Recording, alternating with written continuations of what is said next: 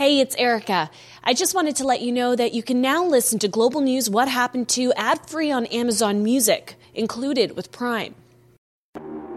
It starts with seven words on the screen. Nothing is more powerful than an idea. The 30 minute video released in March 2012 sheds light on a brutal war that had ravaged parts of Uganda for decades. Villages burned, Rebels brutalized civilians.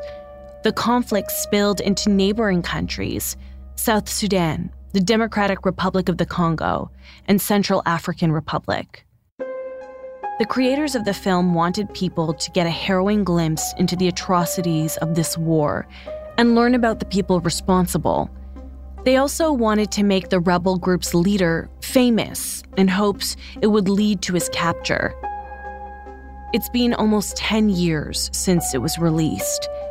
And I have had many listeners of this podcast write in and ask what has happened since. Over the next two episodes, we'll dig into the film and find out what happened to the man at the heart of it. You'll also hear from survivors of the terror and pain inflicted upon them and hundreds of thousands of others living in Uganda, Congo, and other parts of Africa and we'll take a deep dive into the viral campaign that got the world's attention. I'm journalist Erica Vella, and this is part one of Global News What Happened to Kony 2012. The video starts with Jason Russell, an activist and co founder of Invisible Children. He tells us that the world is more connected than ever before and gives us an inside look into his life. My name is Jason Russell, and this is my son, Gavin. We hear about the work he does with a not for profit organization based in the US. Who are you to end a war? I'm here to tell you who are you not to. About four minutes in, we are introduced to a man named Jacob and hear his harrowing story. We worried the rebel when they raise us again then they, they will kill us. Jacob lived in northern Uganda as war terrorized civilians and children were abducted to be trained as child soldiers. Rebels burned villages. They were members of the Lord's Resistance Army, led by warlord Joseph Kony. The video has one clear message it wants to make Kony a household name. Not to celebrate him, but to bring his crimes to the light. And we are starting this year, 2012. We are targeting 20 culture makers and 12 policymakers to use their power for good. Invisible Children hoped that the video would put pressure on the international community to find Kony and bring him to justice. On the screen, we see photos of Rihanna, Mark Zuckerberg, and Oprah, among other celebrities. Then, policymakers, Bill Clinton, Barack Obama, and then Canadian Prime Minister Stephen Harper. Our goal is to change the conversation of our culture and get people to ask, who is Joseph Kony? We have printed hundreds of thousands of posters, stickers, yard signs, and flyers that are right now, today, being put up in major cities all over the world. Viewers are asked to cover the night on April 20th, 2012. This is the day when we will meet at sundown and blanket every street in every city till the sun comes up. We will be smart and we will be thorough. The rest of the world will go to bed Friday night and wake up to hundreds of thousands of posters demanding justice on every corner.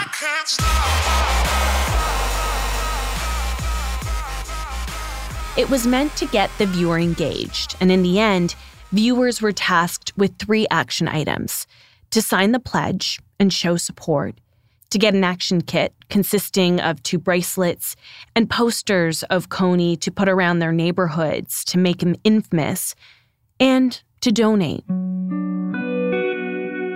The campaign Kony 2012 mobilized people to find Joseph Kony, the leader of the LRA.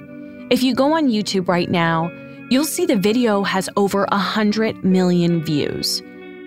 Many of us learned about Kony through this film, but the Lord's Resistance Army goes back decades to 1987 when it first formed.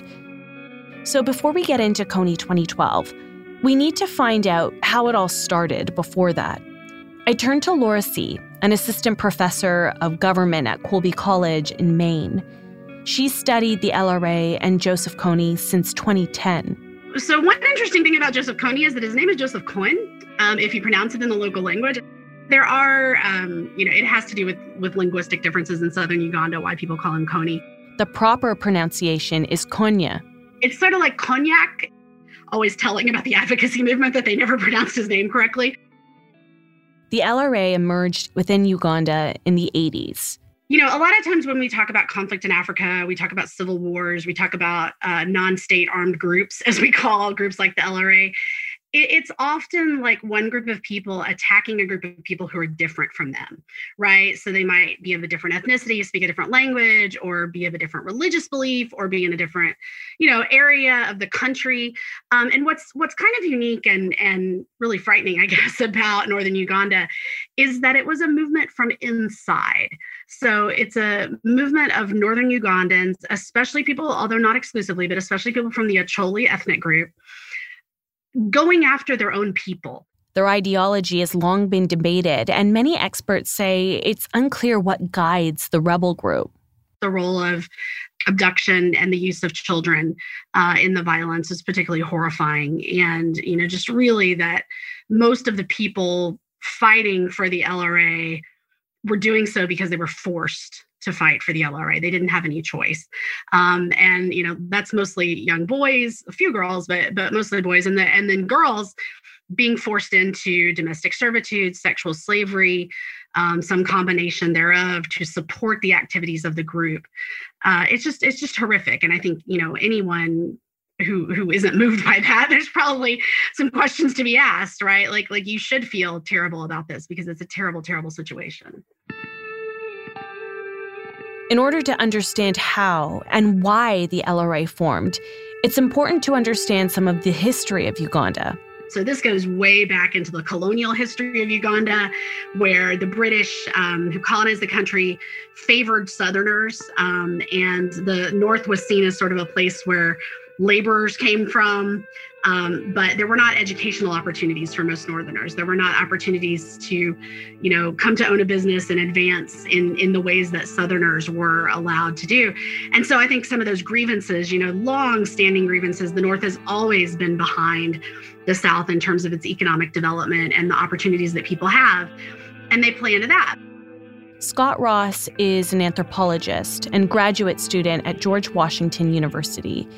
He said that in the early 80s, the president of Uganda villainized the North. Yoweri Museveni is waging his own civil war to try to take power in Uganda. And part of how he consolidated a following and, and executed his sort of leadership once he took power was by blaming problems on the Northerners, by identifying Acholi specifically, but really the North as sort of um, the enemies of sort of his state and and you know ethnic politics and issues have existed in different ways but it was really under Museveni. Like he further sort of ethnicized politics in Uganda. Um, and so once he takes power in 86 the sort of dominoes fall from there as he tries to consolidate power in the margins of the country this stokes, you know, responses from the people in these regions. Yoweri Museveni sees Northerners as the enemy, and he he he depicts them as such when he comes to power. And when he comes to power, he basically launches a counterinsurgency in the north, even though there's no rebellion yet.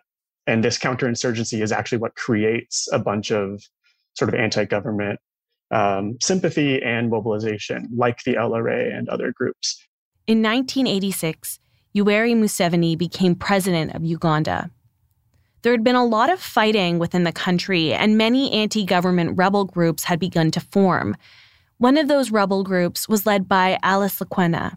She became a prominent Acholi leader, creating the Holy Spirit movement. The Holy Spirit movement is, is what it's sometimes called. It was a, a purification movement, an idea that um, you know, Acholi people kind of had to repent of things that they had done wrong, had to band together under this very specific vision Uh, she claimed to be possessed by a spirit um, that kind of guided the group in its activities. Her initial interest was taking control of Gulu and Kitgum, two districts in the north. But as the Holy Spirit movement grew, so did her hopes of taking down Museveni's government. The group was largely unsuccessful, and Lakwena fled Uganda. But out of that movement, another was inspired. A person claimed to have similar spiritual powers as Lakwena. His name was Joseph Kony. In 1987, Joseph Kony took over as commander of the newly formed Lord's Resistance Army. So there's this intense spiritual importance to Joseph Kony and his pronouncements. Um, and his followers were taught, and you know, by all accounts, most of them genuinely believe that he could use spiritual forces to control their actions. He could use spiritual forces to uh, protect them in battle um, or to not protect them, right? If they weren't loyal and didn't do what they were supposed to do. So I think he kind of plays that that dual role as sort of spiritual leader, guru type figure, and a, a very brutal military commander uh, at the same time. Under his command, it's estimated that over 100,000 people have been killed tens of thousands of children abducted and made into soldiers. And Jolly Okot was one of them, and she experienced firsthand the horrors of the LRA. Jolly is an Acholi. She lives in Gulu, a city in northern Uganda. In the late 80s, she went to school like any other day. We had no idea, we had no clue that there was war. So, what used to happen because of lack of transport, whenever I would be coming back to school, I would have to walk for 12 miles to come back home. So, one day when we were asked to go back home from school, I went to the very point where the bus always leave us on the main road. And I started walking down to come back to my home, to my parents. And then on the way, as I was coming back, I found a roadblock. I didn't understand what that roadblock was all about. And uh, initially, actually, I thought it was the government soldiers that were mounted that roadblock. And then they stopped me from about 50 meters away. They asked me to stop. So they told me that you're not going home, you have to stay here. So when I stopped and uh, I saw by my side there was a commander who was shooting the legs of people with a pistol. And I was scared to death. So they gave me an option. I rather go and join the team that uh, were being shot at, or I accept uh, peacefully to stay with them. Jolly said she had witnessed brutal killings she was trained to be a soldier and was taught how to use a gun and fight in battle. It was very difficult because I had to go to my neighbors, I had to go to people I know and forcefully, with a gun, ask them to give food, money, or anything they have to support the troop. So that happened to me for two years. At night, she was taken by grown men and sexually assaulted. For two years, her only goal was survival. That was until another member of her family was taken.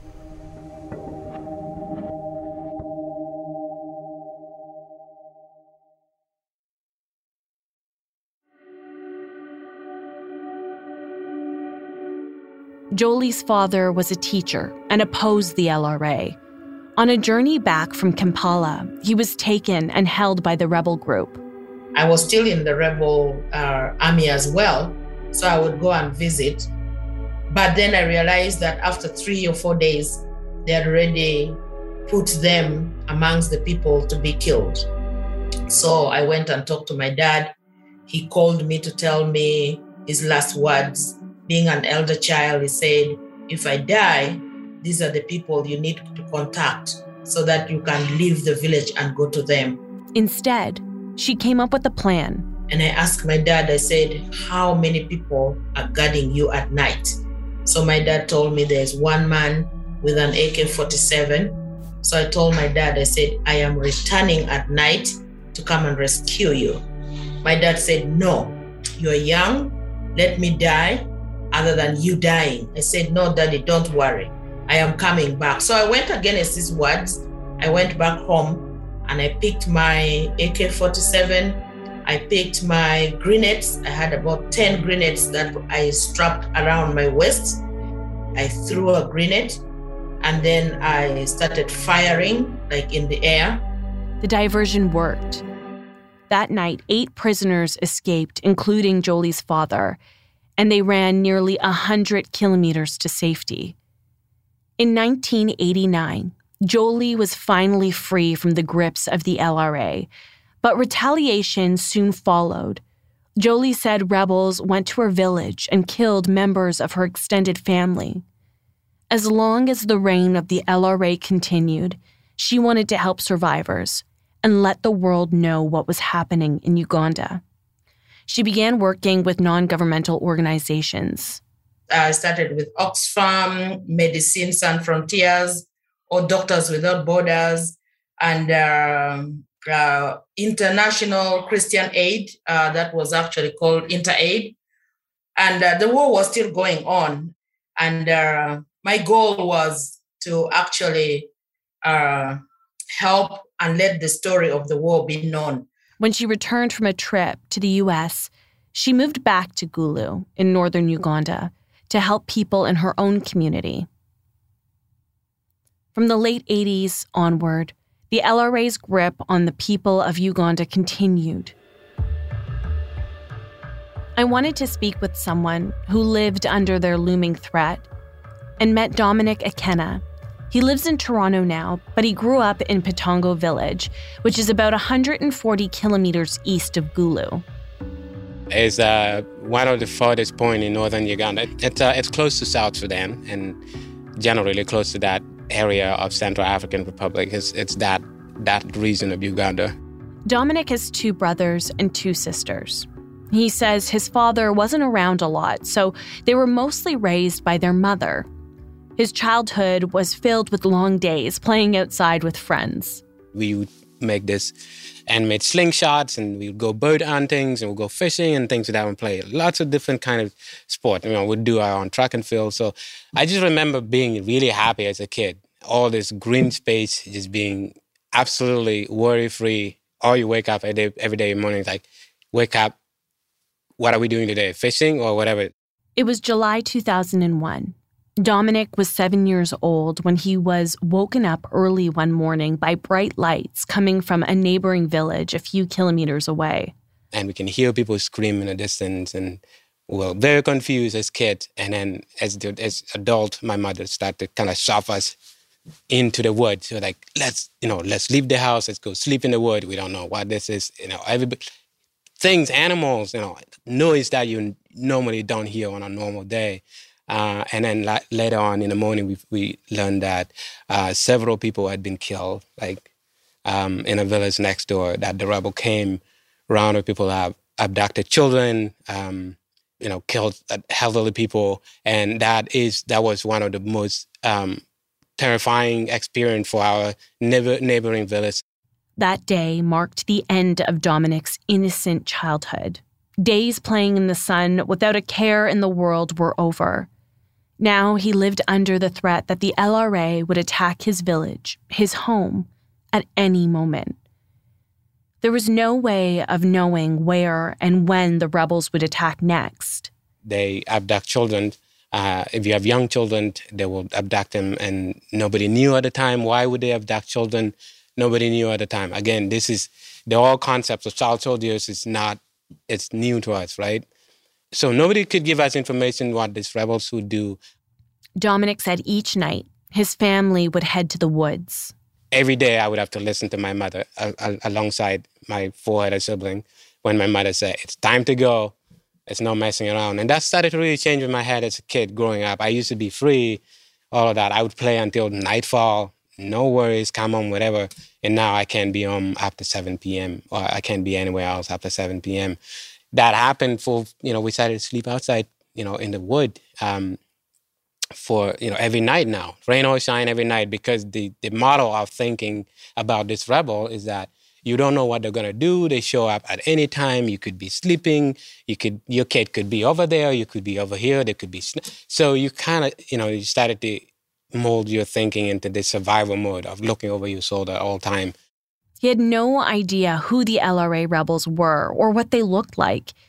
As a seven year old, his imagination ran wild. My first image of the rebels was not even people. I thought there was some kind of animalistic, you know, non human entity that, you know, like they had to be that in order because they sound too brutal to be just like a normal human. So uh, naturally, I was curious to see what the or the famous rebel looked like as a kid. And as a kid, I didn't take that seriously because I was 100% interested in seeing what the rebels was. You know, what like how dangerous are these things?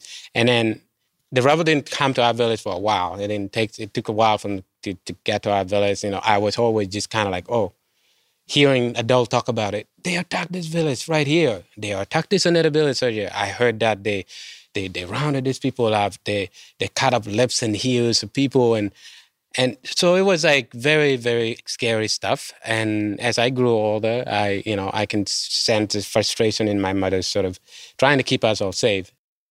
The weeks turned into months, which turned into years. It became routine for Dominic and his family. For us, at 3 p.m., as soon as because there's no light, there's no as soon as you can't see anyone anymore, it's like they could be rebels, they could be your neighbor. You don't know. But so the only way to be safe is to take yourself out, go find a hiding spot in the forest. And there are wild stuff in the forest too. I got malaria myself just from sleeping outside. I think if I can remember being sick over 15 times from just a regular walking off malaria, one day I'll be coming with like just fever. Um, as a six, seven year old, like fever after fever. I, I like at one point I got fever and yellow fever, malaria and yellow fever all combined at the same time. So I don't know how I survived all that, but it was, you know, and there's like other stuff like snakes and like other wildlife and I wasn't like prepared to kind of deal with. So all of that was very terrifying. For three years, Dominic's family successfully evaded the rebels, but he was tired of making the nightly trips to the forest. Dominic says he was nine years old when he and his brother, Okello Sisto, decided they wouldn't sleep in the forest that night. Instead, they would sleep in a classroom in their village. We kind of had the same mentality was like, we really, you know, we're tired of going to sleep in the woods every time, you know, especially when it rains, it's just so uncomfortable. So we were like, we're gonna go, we, we decided to go sleep in the classroom building that we study in during the day, to, me and him we had that idea. And we did not go to sleep in the wood that day. So we slept in a, in a classroom building because we thought, first of all, there's, a protected concrete. You know, the, the windows and the doors are steels and there's no, you know, we're safe. We thought we we're safe. Dominic and his brother weren't alone. There were other children in the classroom as well. They kept quiet, listening closely, and just as they drifted off to sleep, we started to hear you know, a bang on the door, flashlight all over the place, screaming, and eh, it, just chaotic. And then one person came and opened the door that easily. Um, so we just, I thought that somebody, now they broke the window and stuff like that, but somebody got out and opened the door and it all went mayhem after that. And that was the first time I, that night was the first time I saw the rebel as a nine year old boy now. As the rebels came in, chaos and confusion reigned in the absolute darkness. The only light came from flashlights. Dominic said he clung to his brother's side. And he was holding me tight and like, don't let go. You know, um, we're gonna we're gonna be okay. He was telling me that. But, you know, after they came and hit me with a flashlight and then they rip him apart, uh, you know, that was that was it. It was so dark and everything felt like like a dramatic lit up scene where like you're looking at blackness and light at the same time. Everything's so intense and you're getting pushed around, you're getting hit by things and you think you're gonna die. I felt like that was the moment I was gonna die. And so I just kept my head down. Um, and, and all this other noise, I could just hear other kids screaming, being, I don't, I didn't see anything that happened because it, it just hard, it's just hard to focus on one thing. Um, while all this entire time I was thinking, oh my God, this animalistic rebel are gonna kill me tonight. And then slowly I started to hear human voice, but it's still violent. It's still it's still all of that. That was the moment Dominic realized that the members of the LRA were actually humans. I was just thinking about I'm gonna die. Like I've heard this, this that that rebels do this to kids. They kill kids. They they they chop off your ears. They cut off your lips. I'm gonna die tonight. And I was just trying to do whatever it takes to not die in that moment. As the first rays of light broke through, Dominic was alive, but the horrors were just beginning. He says members of the LRA split everyone up into smaller groups. Dominic and his brother were separated. In my head, I thought I was screaming and holding on to him. I don't know if I had energy. I don't know if I did that, but like he, he just, it, it just took him, and and again at the same time, if I'm remembering correctly, I'm just trying to not die. So I was like froze again. I was like frozen, and and I could see that he was looking at me and said like, you know, he's he's shaking. We were just I was just crying and trying like I was shaking uncontrollably, trying not to die, and and and um and I just saw him take him away. It was the last time he saw his brother, Okello. He was now alone. I just kept walking forward. We kept shoveling forward until we until we disappeared um, into you know like, like just on the side of that we we had the building, we had the compound, and you know underneath some big trees, we disappeared there like without a trace. Time stood still. Dominic didn't know if days, weeks, or even months had passed. He was just nine years old, now trying to survive. I felt like I was in a state of froze, like like a frozen body the whole time. Like move, you die. Don't move, you die. Like just how did maybe my size? I was very small. I was like just probably one of the smallest kid in the team. So what came to me felt like a lot, but I felt like if if I you know I felt like if I just stayed numb, maybe if I if I stayed in this mental state of if you want to come and kill me now, let's let's just do it. But I'm not gonna run. I'm not gonna scream. He was assigned a commander who watched his every move. I carried his weapon. I carried his shoes. I carried his food, um, and and his job was to make sure that I don't escape and I become trained and I become a soldier. And, and so if he does that successfully, that is his recruit. Um, but if I were, if I escape, that's bad news for him. They will ask him where I am and, you know, and all that kind of stuff. So he was very brutal on me and it was just like, but then over time I learned just, you know, coping mechanism and strategy of just not trying to be killed. Like he asked me to do, go get me water. I'll go do it. His future, unknown, his home, his family, his childhood all snatched away. Like Jolly before him, Dominic was trained as a soldier and carried guns bigger than his little body could handle. There were moments he would think back to those days spent playing with other children in his village. Moments where he and his brother would talk about the rebels and conjured up images of what they looked like. And now he was staring those very monsters in the eye. It felt very real because a month before that, my childhood friends and I were staging this gunfight because it's been going on for so long now that the government soldiers came into our village. And so conceptually, we start to think of war as like shooting between government and the rebel. And, and we would divide up, my friends and I would divide up into two teams. One team would be the rebels and the other team would be like the government soldiers. And it was this moment where I feel like this was wasn't a game. I was being asked to do it. Joseph Kony had been leading the LRA since the late 80s, so Dominic was familiar with the name. Uh, I overheard my mom talk to a neighbor saying that we hear that there's this man named Joseph Kony, and he he told he told the rebel people to go to certain village and do this, and he give orders. That's that's what he, that's what they say. This man give orders. Most of his orders are to kill people, uh, and then to abduct children, and then uh, loot properties and animals and food. Dominic said Kony was not only known as a ruthless killer, Adults also talked about his magical powers. As a kid, I got hooked on that, and uh, believe uh, I believe me when you know in my village.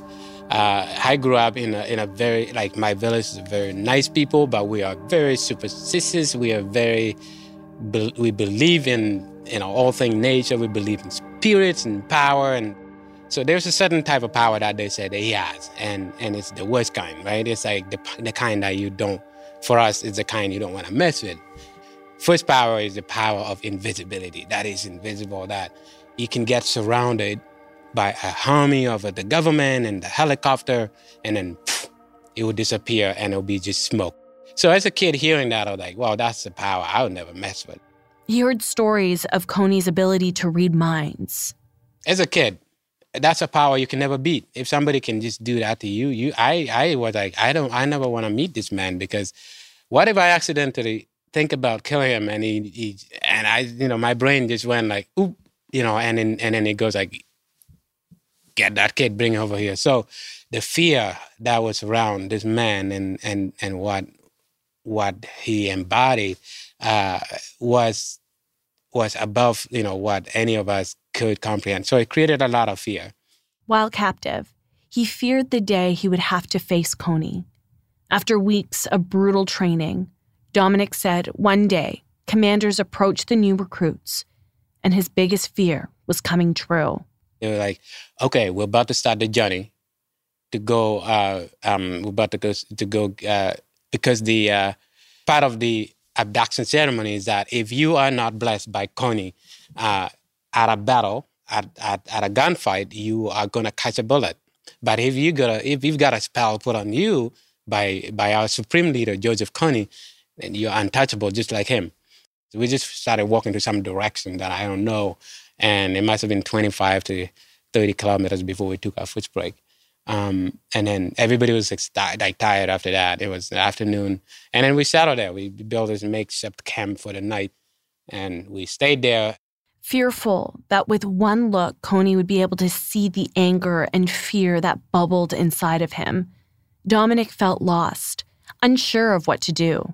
So I just avoided that and snuck out of the group at night and just kept running. Uh, I kept running like I've never I never ran so far and so long so hard in my entire life. After I got away for a few feet, I just kept running into the darkness.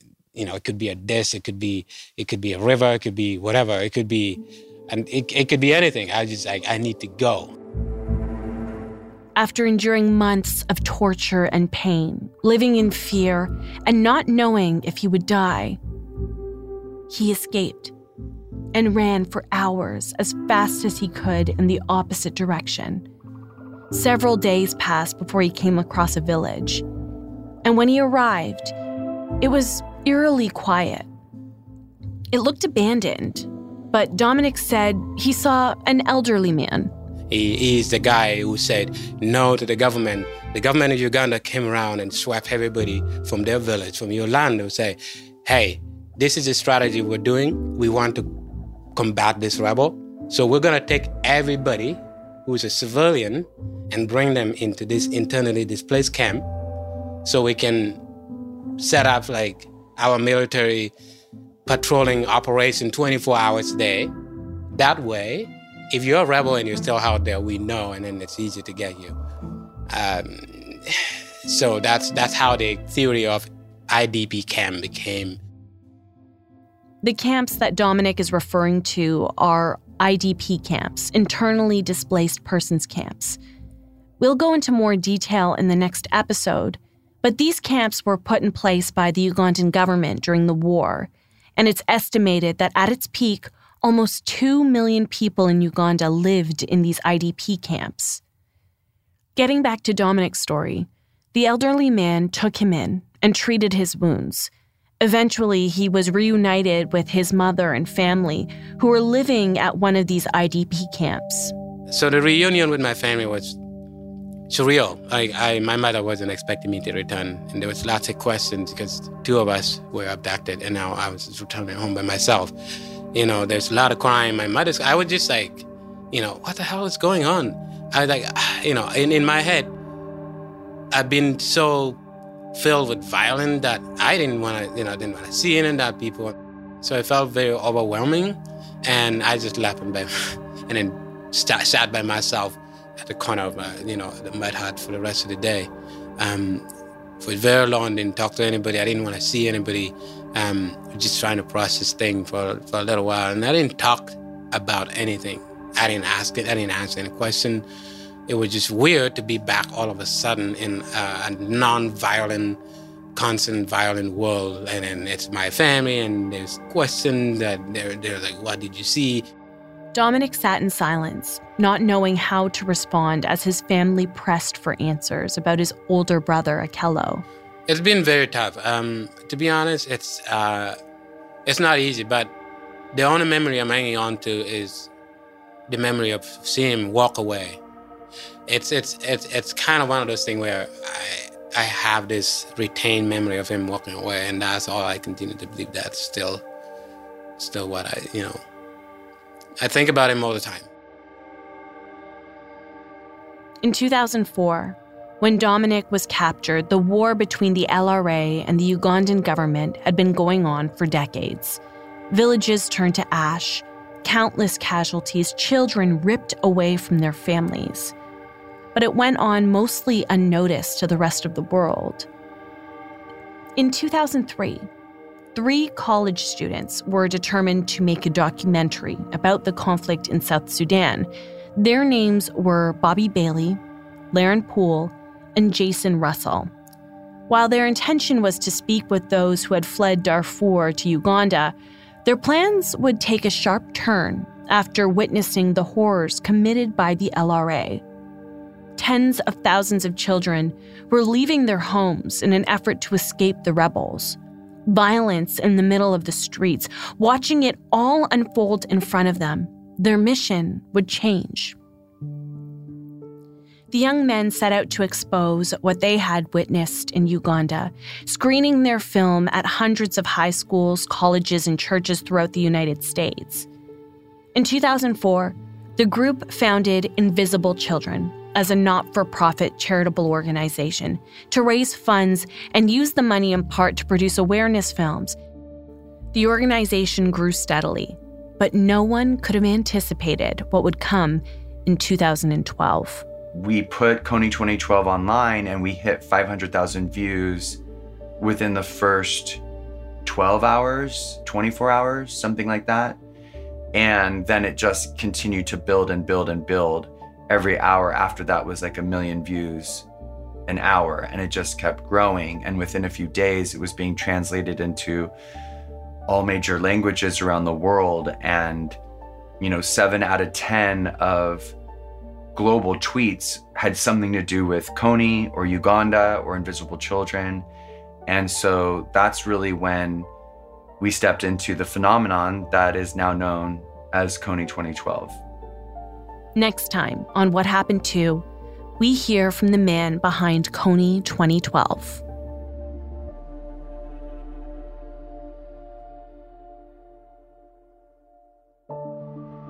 Thank you for joining me this week. Global News What Happened To is written and produced by me, Erica Vella, with producer Dila Velazquez. Our audio producer is Rob Johnson. Also, thanks goes out to Drew Hasselback, supervising national online journalist for Global News. Let us know what you thought of this episode, and please share it with a friend. It will help us grow the show and bring you more incredible stories. You can also help us out by giving us a five star review on Apple Podcasts or wherever you listen. You can also reach out to me personally. We are always looking for stories, so if there's a new story you want us to revisit, you can reach me on Twitter at Erica Vella or email me at erica.vella at globalnews.ca. Thanks so much, and we'll see you next time.